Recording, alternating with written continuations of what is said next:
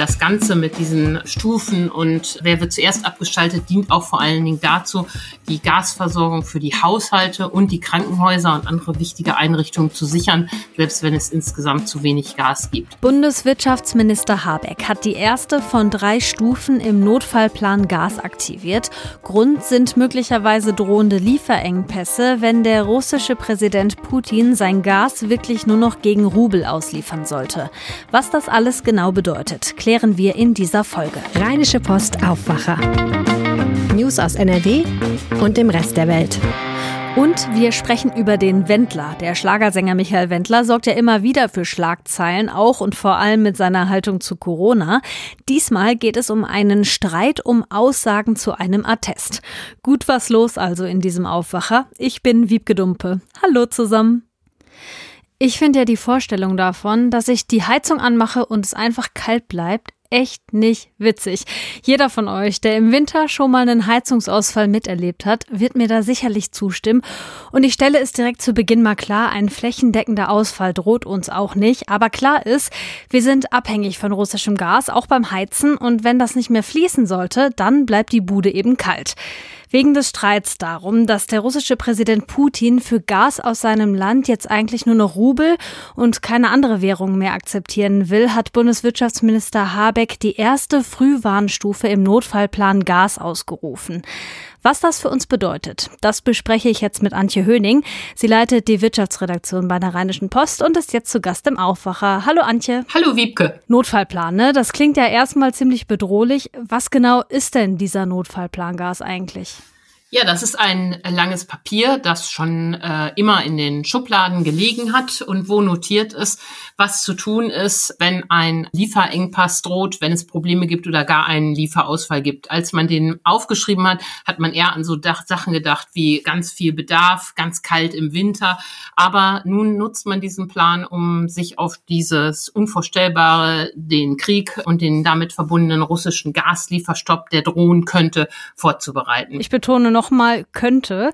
Ähm, was heißt denn das jetzt für uns hier in NRW, also dass der Wirtschaftsminister diese Frühwarnstufe ausgerufen hat? Genau, dieser Plan enthält drei Stufen und der Bundeswirtschaftsminister Habeck hat jetzt die erste Stufe ausgerufen und das ist sozusagen eine rein äh, vorsorgerische Maßnahme. Jetzt wird ein Krisenstab eingerichtet beim Bundeswirtschaftsministerium mit den Versorgern und der Netzagentur und dieser Krisenstab muss jeden Tag die Lage äh, bewerten und soll damit ganz schnell in der Lage sein, weitere Maßnahmen zu ergreifen. Also wo kriegt man schnell noch Energie her, wenn was klemmt? Aber er ist auch dazu da, um bei einer weiteren Verschärfung der Lage, falls die dritte Stufe ausgerufen werden muss, zu handeln. Und ähm, da in dieser dritten Stufe, da geht's dann richtig zur Sache. Da geht's dann nämlich um die Frage, falls einfach zu wenig Gas da ist, wer wird zuerst abgeschaltet? Und äh, da kommt dann auch natürlich NRW ins Spiel. Die Gespräche dazu laufen schon seit Wochen. Und äh, auch NRW-Unternehmen sind in diesen Gesprächen beteiligt. Es geht immer um die Frage, welches Unternehmen kann man abschalten, wo geht das gar nicht, weil man es braucht. Zum Beispiel ein Beispiel, was wir alle sofort einsehen werden. Äh, die Glasindustrie will man im Moment nicht abklemmen, weil die Ampullen, die Glashersteller für die Impfstoffherstellung produzieren, natürlich weiter dringend benötigt werden, weil die Pandemie ja auch noch nicht vorbei ist. Und welche großen Unternehmen könnte das treffen, wenn wir jetzt schon mal gerade da sind? Ja, da lassen sich alle nicht so ganz in die Karten gucken. Teilweise haben Unternehmen Verträge. Ähm, wenn sie sich abschalten lassen, dann kriegen sie halt günstiger das Gas ähm, vorher. Aber man wird eben auch gucken, wo sind große Verbraucher. Es heißt ThyssenKrupp Steel, also die Stahlwerke, ähm, seien da auch in Gesprächen. Der Alu-Hersteller Alu North, mit dem ist die Netzagentur auch in Gesprächen. Man spricht mit allen großen Gasverbrauchern und guckt, was machbar und möglich ist. Das wäre ja dann der Punkt, an dem man in Warnstufe 3 dieses Notfallplans wäre. Jetzt aktuell ist kein Unternehmen davon betroffen und wir Haushalte schon gar nicht, richtig? Ja, genau. Haushalte, um das nochmal ganz klar zu sagen, müssen sich gar keine Sorgen machen. Sie sind sogenannte geschützte Kunden, wie das ähm, in diesem Notfallplan heißt. Und äh, das Ganze mit diesen Stufen und wer wird zuerst abgeschaltet, dient auch vor allen Dingen dazu, die Gasversorgung für die Haushalte und die Krankenhäuser und andere wichtige Einrichtungen zu sichern, selbst wenn es insgesamt zu wenig Gas gibt. Und NRW-Wirtschaftsminister Andreas Pinkwart hat auch noch einmal betont, die Gasversorgung für die ähm, Haushalte sei sicher. Das betont auch Uniper, das Düsseldorfer Unternehmen. Also da gibt es ähm, aktuell ja sowieso noch kein Problem. Noch liefern die Russen und die Haushalte sollen auch äh, die letzte in der Kette sein. Also die letzten Gasmengen, die es gibt, gehen an Haushalte und Krankenhäuser. Was machen denn eigentlich NRW-Politik und auch die Bundespolitik dafür, dass wir unabhängiger werden von dem Gas aus Russland? Ja, da wird ja schon eine ganze ähm, Reihe gemacht. Ähm, das Problem beim, ist beim Gas am allergrößten. Bei Öl ist man schon recht weit. Habeck sagt, Ende des Jahres können wir unabhängig von russischem Öl sein. Aber auch beim Gas ist es gelungen, den Anteil Russlands an den Importen von 55 auf 40 Prozent zu senken. Das läuft dann so, dass Gaslieferverträge nicht verlängert werden, dass ähm, man ja versucht, mehr LNG, also Flüssiggas, ins Land zu bekommen. Dazu war Habeck ja auch unlängst in Katar ob das dann gut ist, wenn man den einen Autokraten gegen den anderen ersetzt, steht ja auf einem anderen Brett. Aber erstmal geht es um die Frage, mehr Quellen aufzutun. Man ist in Gesprächen mit Norwegen, um äh, da noch mehr zu bekommen, als man äh, bisher vereinbart hat. Und so versucht man verschiedene Wege zu gehen, um die Abhängigkeit zu senken. Ihr habt ja für die Recherche auch mit Arbeitgebern gesprochen aus NRW. Was sagen die so zu der Maßnahme? Ja, die ähm, allen mit, mit allen, mit denen wir gestern gesprochen haben, sagen einhellig, das ist der richtige Schritt. Wir müssen vorbereitet sein. Wir wissen nicht, wie es mit Putin weitergeht. Putin hat zwar gestern dann erstmal wieder gesagt, vielleicht setzt er dieses Rubel, ähm, äh, vielleicht setzt er diese Rubelmaßnahme doch nicht sofort in Kraft, sondern schrittweise. Also es sah so aus, als würde er da einen kleinen Schritt zurückgehen. Aber egal, die Sorge vor einem russischen Gaslieferstoff steht ja im Raum. Deshalb sagen alle, mit denen wir gesprochen haben, richtige Maßnahme, wir müssen vorbereitet sein. Die NRW-Arbeitgeber betonen aber auch noch, dass der Westen jetzt nicht seinerseits ein Embargo verhängen soll. Also es gibt ja Forderungen, zum Beispiel auch von Agnes Strack-Zimmermann von der FDP, dass der Westen jetzt von sich aus sagen soll, wir wollen kein russisches Gas mehr, um Putin zu schaden. Und davor warnt die Wirtschaft, die deutsche Wirtschaft doch sehr, sehr eindringlich. Sie sagt, das ist nicht absehbar, was dann passiert, wie die Lieferketten reißen, ob es dann Massenentlassungen gibt, ob dann die Preise explodieren, ob dann Pharmalieferungen nicht mehr stattfinden und so weiter. Und das haben die Arbeitgeber in NRW gestern noch einmal gesagt, dass man da doch aufpassen muss. Außerdem waren die natürlich davor, Haushalte und Industrie gegeneinander auszuspielen. So wird es aber kommen. Also wenn zu wenig Gas da ist, wird der Staat die bitteren Entscheidungen treffen müssen. Wer ist denn nun berechtigter als ein anderer? Da ist ja Gassparen jetzt generell die Devise. Dazu sind wir auch alle Privatleute jetzt aufgerufen. Hast du vielleicht ein paar Tipps für uns, wie wir das im Alltag ganz gut umsetzen könnten? Ja, ähm, genau. Dazu hat Habeck auch aufgerufen. Da kann man sicher auch einiges machen. Das löst natürlich nicht das generelle Problem. Aber klar, wenn ihr lüftet, ähm, äh, dreht die Heizung äh, vorher runter. Man sollte überlegen, wo man nicht auch Strom sparen kann, denn ein Teil des Stroms wird ja auch mit Gaskraftwerken erzeugt. Und was wir da an Gas einsparen können, steht uns für die Wärme zur Verfügung. Da sind ja so die gängigsten Tipps. Mach die Spülmaschine voll, wenn du sie anstellst. Äh, mach die Waschmaschine äh, voll, bevor du sie anstellst. Lass diese schrecklichen elektrischen Gartengeräte wie Laubsauger und dergleichen im Schuppen, sondern greif zur Hake lieber selbst. Und mittelfristig natürlich Hausdämmen, äh, eine bessere Heizung einbauen. Aber das wird uns erst eher mittelfristig helfen. Und ja, jeder kann einen kleinen Schritt tun. Die Lösung ist das natürlich alles nicht. Und auf der Autobahn noch ein bisschen langsamer fahren hilft natürlich auch. Ganz genau. Aber nicht beim Gas, sondern beim Öl.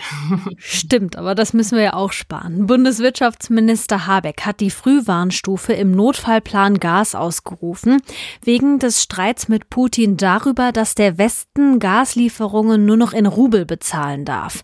Putin hat gestern Abend dann übrigens Kanzler Scholz noch zugesagt, dass Deutschland auch weiterhin Gas erstmal in Euro bezahlen darf. Es droht also immer noch kein Engpass, aber der Krisenstab aus Bundesnetzagentur und Energie Energieversorgern hat die Lage jetzt noch was genauer im Blick. Die Infos dazu hatte Antje Höning. Danke dir. Vielen Dank, Wiebke. In unserem zweiten Top-Thema geht es auch um einen Streit, der ist aber wesentlich ungefährlicher für uns alle. Wir sind bei einem Prozess in Düsseldorf. Da streitet sich ein bekannter Schlagersänger, der gerne mal mit Verschwörungstheorien auf sich aufmerksam macht, mit einem Schönheitschirurgen. Und nein, es geht nicht um eine schiefgelaufene Nasenoperation, sondern um eine Äußerung über ein Attest. Helene Pawlitzki aus dem Aufwacher-Team kennt die ganze Geschichte. Hallo Helene. Hallo. Sag mal kurz, worum geht's bei dem Prozess? Ja, also der Sänger Michael Wendler hat einen plastischen Chirurgen aus Düsseldorf verklagt und wollte ihm verbieten lassen, sich in einer bestimmten Art und Weise über besagtes Attest zu äußern. Der Chirurg, der hatte in einem Interview mit der Bild-Zeitung angedeutet, dass dieses Attest gefälscht sein könnte, das den Wendler von der Maskenpflicht befreit. Das Attest war im Namen des Chirurgen ausgestellt. Und was hat der Chirurg genau gesagt? Wortwörtlich hat er gesagt, der Briefkopf und die Unterschrift stimmen, aber der Mittelteil ist nicht unsere Schriftform. Ich denke, das ist reinkopiert worden. Es ist leicht, so etwas zu fälschen. Zitat Ende. Und jetzt wollte der Wendler eben verbieten lassen, dass er solche Äußerungen wiederholt. Okay, wie lief der Prozess ab? Die Richterin hat das Attest, um das es geht, mit zwei weiteren Attesten verglichen, die derselbe Arzt Michael Wendler und seiner Frau Laura Müller ausgestellt haben soll. Sie befreien die beiden von Nasenabstrichen bei Corona-Tests wegen vorheriger Nasenoperationen. Dass diese beiden Attests von ihm stammen, das bestreitet der Chirurg auch nicht. Und was ist da am Ende rausgekommen? Letztlich blieb unklar, ob das Attest jetzt gefälscht war oder nicht. Der Anwalt des Schönheitschirurgen hat direkt gesagt, sein Mandant habe ohnehin kein Interesse daran, noch einmal zu behaupten, dass das Attest eine Fälschung von wem auch immer sein könnte. Man werde eine freiwillige Unterlassungserklärung abgeben, um den Rechtsstreit abzukürzen. Damit hat der Wendler also erreicht, was er wollte. Viel Lärm wieder um nichts also, ne? Einmal mehr möchte man sagen. Michael Wendler ist ja mittlerweile sehr bekannt dafür, dass er falsche Informationen zu Corona verbreitet. Hm. Zuletzt hat er auf Telegram einen Artikel gepostet, in dem behauptet wird, die Impfung verursache AIDS. Ja, und das stimmt natürlich auf gar keinen Fall. Danke, Helene, für die Infos. Sehr gerne. So, und das hier könnt ihr heute auch noch im Blick behalten. Heute wird wieder gestreikt. Gleich mehrere Gewerkschaften rufen Personal zu Warnstreiks auf. Der Marburger Bund, das ist die Gewerkschaft für angestellte Ärztinnen und Ärzte, der fordert unter anderem verlässliche Ruhezeiten, weniger Belastung und auch mehr Geld für das ärztliche Personal in Kliniken. Deshalb sollen sie heute bundesweit die Arbeit niederlegen. Auch an den Kitas und in Pflege- und Sozialeinrichtungen, zum Beispiel in NRW, wird heute gestreikt. Damit will die Gewerkschaft Verdi den Arbeitgebern mehr Druck machen. Die lehnen bessere Arbeitsbedingungen und mehr Geld für Beschäftigte im Sozial- und Erziehungsdienst nämlich bisher ab. In Düsseldorf soll es dazu auch eine zentrale Kundgebung geben. Die Stadt Köln schickt heute 120 Paletten mit Hilfsgütern nach Kiew. Oberbürgermeisterin Reka hatte dem Kiewer Bürgermeister Klitschko Hilfe angeboten. Die Stadt Kiew hat Reka daraufhin eine Liste mit Dingen geschickt, die dringend gebraucht werden. Und diese Lieferung startet am Mittag am Niederhafen in Köln. Die NRW-Landesregierung will geflüchtete ukrainische Frauen vor Ausbeutung und vor Menschenhandel schützen. Deshalb startet heute in ganz Nordrhein-Westfalen eine Kampagne an Bahnhöfen in den großen Städten. Zum Auftakt wird NRW-Heimat- und Kommunalministerin Scharrenbach außerdem sagen, was die Landesregierung für die Unterbringung von ukrainischen Frauen machen will. Die Agrarminister der Länder sprechen ab heute unter anderem darüber, welche Folgen der Krieg in der Ukraine für die Versorgung der Bevölkerung in Deutschland hat. Dabei geht es auch um die steigenden Preise für landwirtschaftliche Rohstoffe. Außerdem wird es bei dem Treffen um die Nutztierhaltung gehen und um die afrikanische Schweinepest. Das Treffen dauert zwei Tage. In Peking in China steht ab heute eine australische Journalistin vor Gericht. Ihr wird vorgeworfen, Staatsgeheimnisse ans Ausland weitergegeben zu haben. Die in China geborene Journalistin hatte für das chinesische Staatsfernsehen gearbeitet und wurde vor eineinhalb Jahren festgenommen. Sollte sie verurteilt werden, droht ihr als Höchststrafe lebenslange Haft. Und zum Schluss gucken wir noch kurz aufs Wetter. Die warmen Tage sind leider erstmal vorbei. Der Tag startet heute grau, teilweise mit Regen. Im Nordwesten am Abend sogar mit Schnee und Schneeregen. Dazu zwischen 3 und 8 Grad im Flachland. Auf den Bergen was kälter, da sind um die 2 Grad drin. Der Freitag startet dann so ähnlich. Im Laufe des Tages wird es aber trockener bei maximal 5 Grad. Das war der Aufwacher am Donnerstag, den 31. März. Wenn ihr immer auf dem neuesten Stand bleiben wollt, dann abonniert den Podcast, wenn ihr das noch nicht gemacht habt. Und ich mache mal kurz noch Werbung in eigener Sache. Am Samstag gibt es eine Aufwacher Frag mich alles Folge mit einem Imker. Dem habe ich eure Fragen gestellt und selber noch eine ganze Menge über Bienen und Honig gelernt. Hört mal rein, ich würde mich freuen. Mein Name ist Wiebke Dumpe. Tschüss und ja, bis Samstag dann. Mehr Nachrichten aus NRW gibt's jederzeit auf RP Online. rp-online.de